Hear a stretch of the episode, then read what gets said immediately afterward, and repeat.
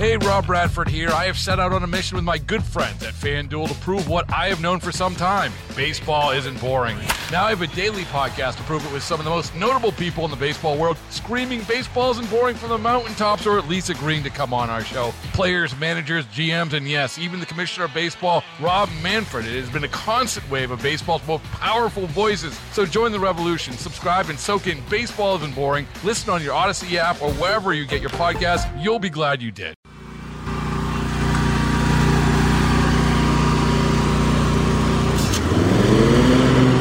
There's something comforting and contradicting about a graveyard on a spring day. The clover is coming up, the dandelions are up, the bees are going from flower to flower, and along comes the lawnmower man clipping it all down here at the St. Paul Evangelical Free Church graveyard. Some of these tombstones are so old, the white limestone is bleached out on the top from the sun and then just pecked by the sleet and the rain through the years that you can't even read the names of some of the dead.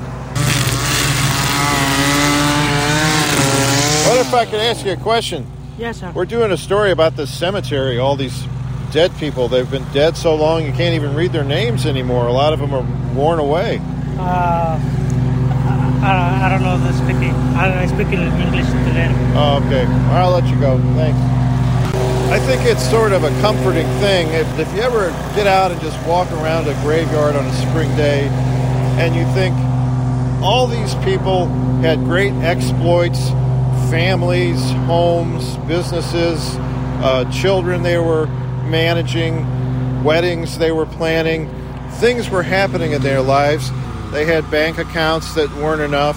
And all that is silent, though. You just see these anonymous stones and you don't know a thing about them. One thing that might be upsetting to the lawnmower man, he, he's just finishing up, he did a very good job here, is that the idea that all this even grass and forever manicured look might someday be disrupted by the resurrection of the dead. That all these graves could open up and the people who've been lying here for a hundred years or more could say, it's time to get up. I'm done with this. With a whole other story at the St. Paul Evangelical Graveyard, I'm Kevin Killeen.